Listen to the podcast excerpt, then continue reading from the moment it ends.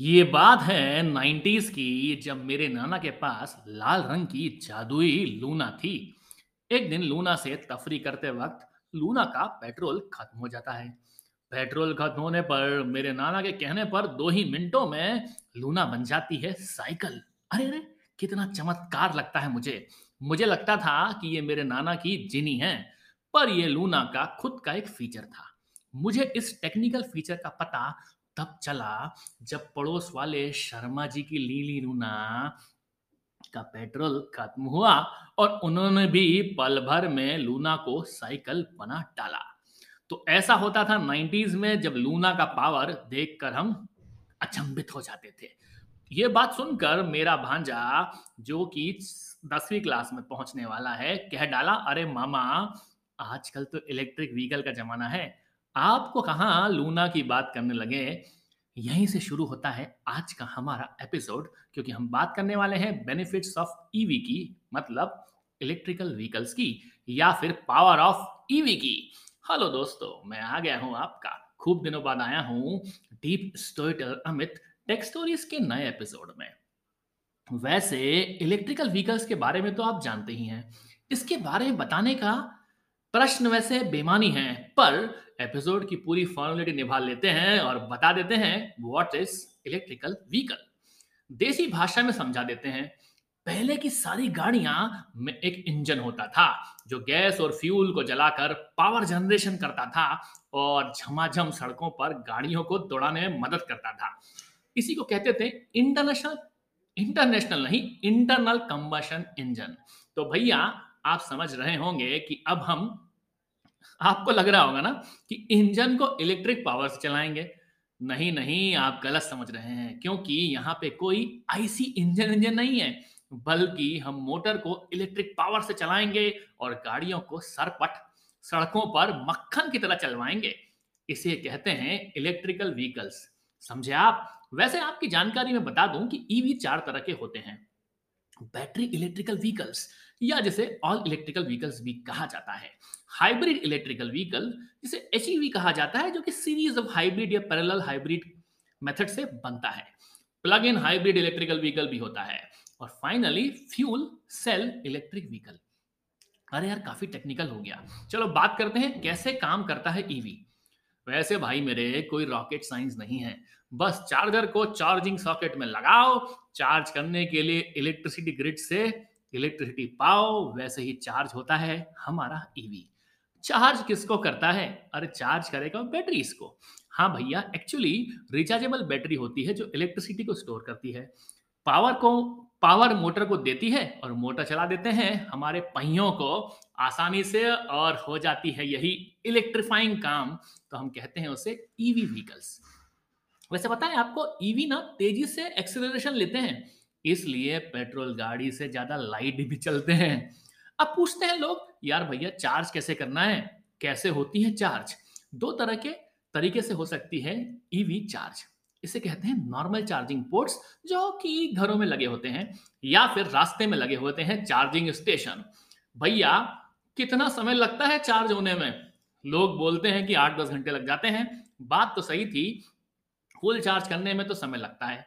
लेकिन अगर time by time आप चार्ज करना चाहते हैं तो हो सकता है कि आपकी कार 30 मिनट में किसी अच्छे पब्लिक चार्जिंग स्टेशन से चार्ज होते जाए। कई बार आधा दिन भी आपको लग सकता है। वैसे सभी के मन में काफ़ी शंकाएँ भी हैं ईवी के लिए।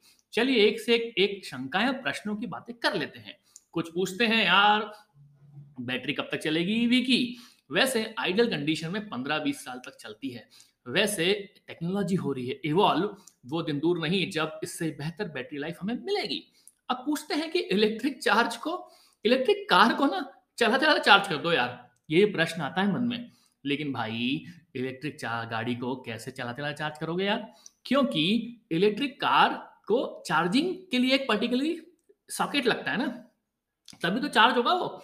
लेकिन कुछ एडवांस ईवी आ गई हैं, जो एक्सीटर को लो करते ही ऑटो ब्रेक एक्शन लेती हैं, जिससे वह थोड़ी सी इलेक्ट्रीफाइंग एनर्जी जनरेट करती है और टायर को थोड़ा सा चार्ज मिल जाता है। वैसे पूछते हैं लोग कि भैया, इलेक्ट्रिक कार में पानी की ज़रूरत है क्या?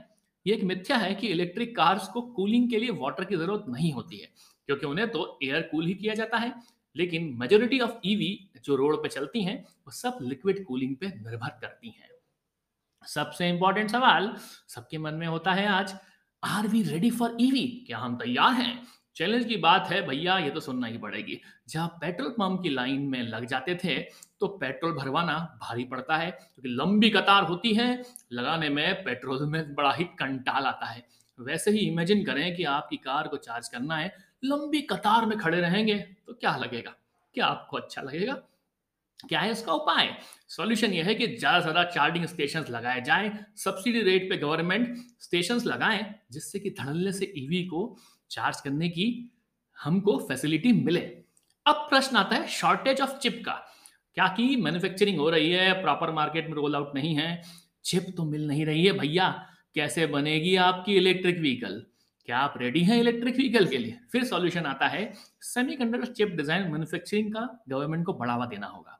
अच्छा चार्जिंग इंफ्रास्ट्रक्चर खड़ा करो। आर के लिए, बढ़िया बैटरी टेक्नोलॉजी के लिए। शिफ्ट करो लिथियम आयन बैटरीज से। लोगों को एजुकेट करो। क्यों अडॉप्ट करें हम ईवी यही प्रश्न आता है।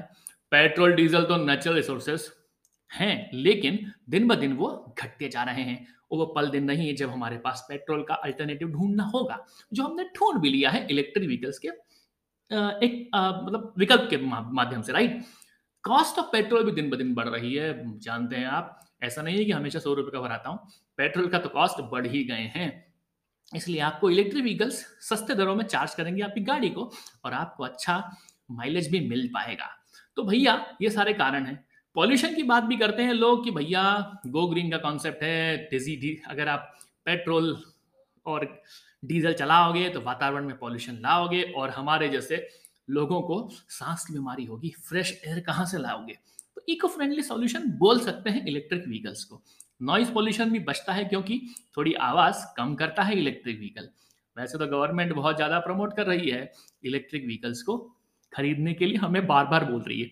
तो लेता हूँ आपसे विदा, क्योंकि हो गया है एपिसोड अब खत्म।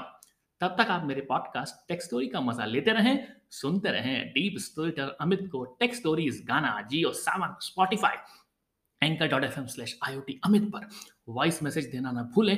फीडबैक बताएँ कि आप सच में इलेक्ट्रिक व्हीकल्स खरीदने वाले हैं। क्या आप रेडी हैं इलेक्ट्रिक व्हीकल्स के लिए?